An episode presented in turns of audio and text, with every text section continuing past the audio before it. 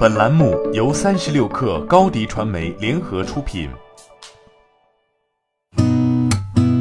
八点一刻，听互联网圈的新鲜事儿。今天是二零一九年六月三号，星期一。您好，我是金盛。拍拍的新东家浮出水面，但并不是转转。三十六氪独家获悉，京东旗下二手商品交易平台拍拍日前已出售给爱回收。三十六氪据此向爱回收官方求证，对方表示不知情。爱回收是一家电子产品竞价回收及租赁平台。公开资料显示，京东从 C 轮融资进入爱回收后，又接连追投了 D 轮和 E 轮。一位接近交易的知情人士告诉三十六氪，拍拍当前估值在五十亿元人民币左右，爱回收估值为一百亿元，没有充裕的资金来买下拍拍，因而京东保留了少量拍拍股份，而爱回收的代价是交出一部分股权。荣耀全球首家自营概念店荣耀 Life 成都店昨天正式开业。荣耀总裁赵明说，荣耀 Life 成都店定位年轻人的潮流科技社区，针对年轻用户常用的工作、娱乐、运动和家居四大生活场景，店内设立了办公装备、音乐装备、运动装备、拍照装备、态度定制、跨界时尚品牌联合展示等多个体验区。此外，还会定期组织科技脱口秀、电竞赛事、摄影论坛等青年派活动。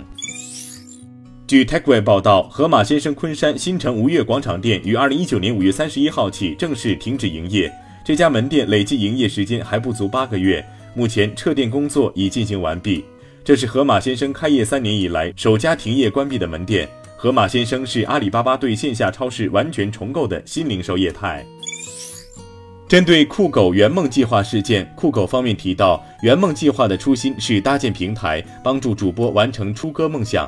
但是项目执行过程中发现存在部分商家以批量牟利为目的，与部分工会主播沟通返点不法牟利，严重忽视音乐作品质量等问题。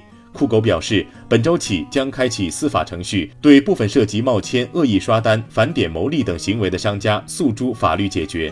为了不影响司法流程，相关证据会在司法流程开启后陆续公布。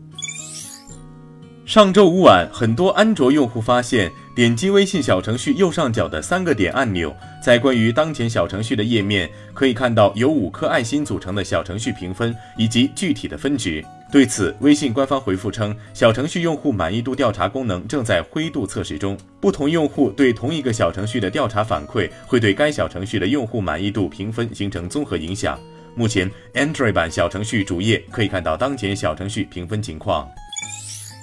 近日，一辆特斯拉 Model S 在比利时安特卫普的特斯拉超级充电站充电时着火，并完全烧毁。据当地新闻媒体报道，Model S 在开始充电后不久着火，消防部门将燃烧的 Model S 进入到了装有水的容器中。为了确保火灾不会再次发生，燃烧残核一直留在水中。这是近两个月来特斯拉发生的第四起自燃事件。对此报道，特斯拉尚未作出回应。据外媒报道，在本周的全球开发者大会上，苹果将宣布为 macOS 操作系统推出三款新软件。他们将取代 iTunes，允许用户在不同的地方访问他们的音乐、电视、电影以及音频节目内容。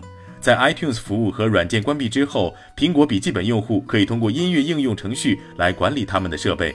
目前还不清楚微软 Windows 平台的 iTunes 软件会发生什么变化。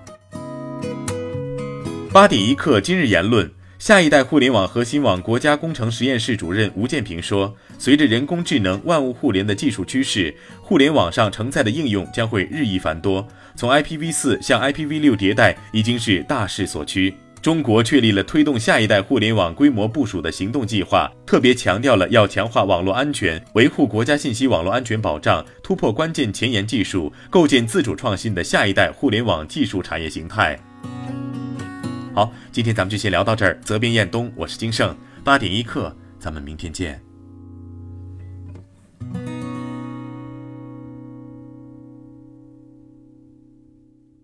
欢迎添加小课微信，微信 ID 是 s u p e r 三六 k 二 super 三十六课，加入我们的课友群，一起交流成长吧。